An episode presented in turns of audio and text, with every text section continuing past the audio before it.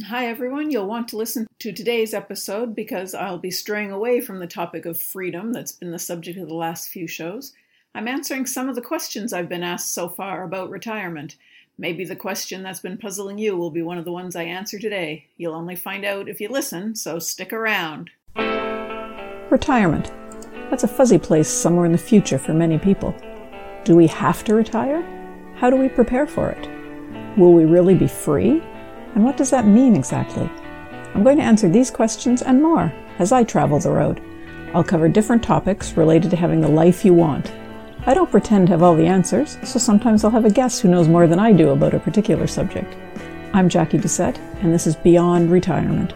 Just sit back, relax, and let me lead you on a journey to freedom.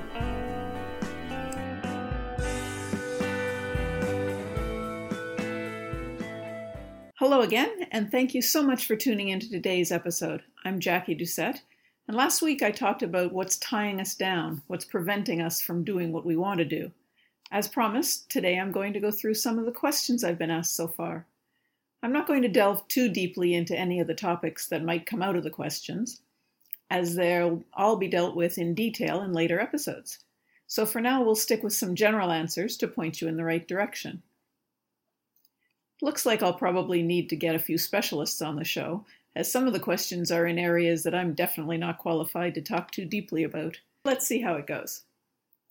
I tried to group the questions a bit according to their general categories. Let's start with the questions centered around basic retirement planning.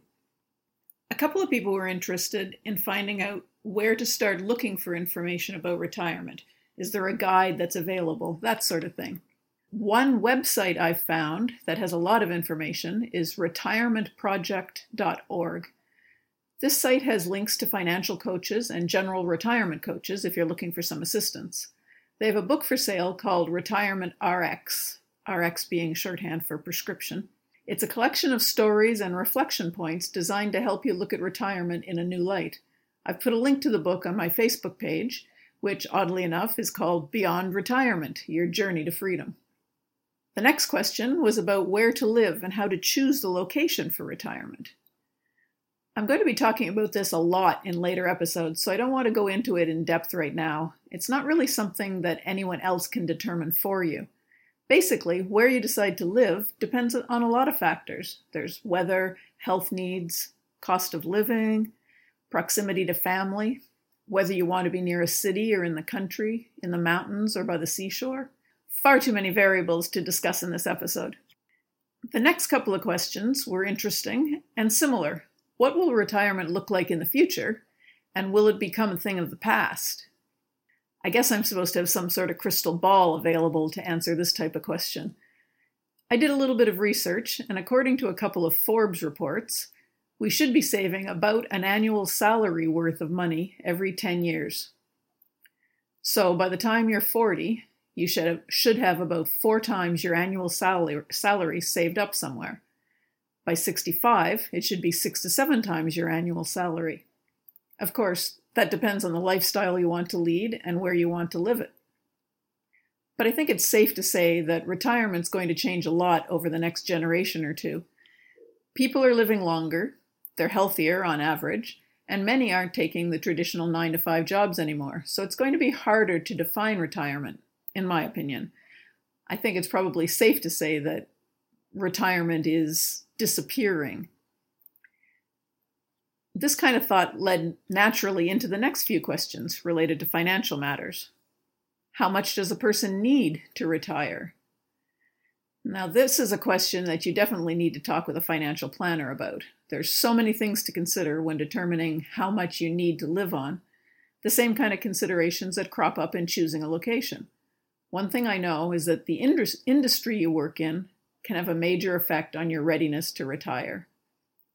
In the research that I was doing, I found an article that outlines the median age that employees can retire at and expect to be able to maintain their pre retirement standard of living. I guess that's assuming that you've got a little bit of money socked away, as I uh, talked about before, and I suppose it's related to the salaries that are paid in these industries. For example, employees in the aerospace, chemical, energy, and mining industries should be able to retire at around 67 years of age, while the food services, hotels and resorts, and retail distribution employees will likely have to work till at least age 75 to be able to maintain their current standard of living. It's also interesting to note that females have to save more than males do because our life expectancy is longer, and females typically earn less and spend more time out of the workforce on average than our male counterparts, so we have less opportunities to earn the savings. I was also asked what sort of things could be done for people retiring without a pension or without savings. And again, my little disclaimer I'm definitely not a financial planner. My only advice on this topic is to look at alternative revenue streams and perhaps some location independent work that you can continue to do in retirement. Not really retirement, then, is it? There are many opportunities out there for little jobs that you can do quite easily from just about anywhere, but you should definitely be looking into them before you need them rather than waiting till you're retired and have no income. That brings us to the final question for today How does retirement affect your mental health? Now, this is a huge topic. Making the transition into retirement is not always easy or automatic. So, people need to acknowledge the challenges they may face and seek out tools, resources, and professionals to help them address some aspects of their issues. Mental health is important. You should consider retirement coaching and planning for the non financial aspects of your retirement. Too often, people enter retirement with plenty of money because that's what everyone focuses on but they lose their sense of purpose when they're not working anymore. They feel alone, less relevant. They wander through their days with nothing to do and either become depressed or turn to drugs and alcohol and other addictions to try to fend off the depression when it starts. We all want to see retirement as this glorious time where we can do whatever we want. But the reality is, it can be hard to retire. Not everyone is looking to leave the workforce. And not everyone ages gracefully. Some people aren't as mobile and not as capable as they were when they were younger. And many find themselves alone instead of surrounded by friends and family. And this can be really hard on a person. Being prepared for retirement means so much more than having a healthy bank account.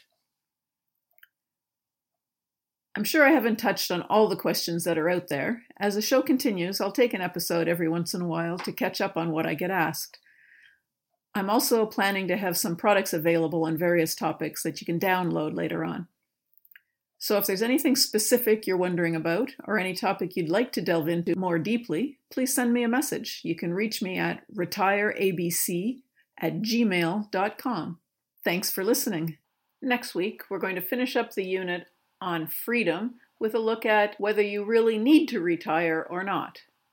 Well, that's the show for this week. Thanks for joining me for this episode of Beyond Retirement. I'm your host, Jackie Doucette.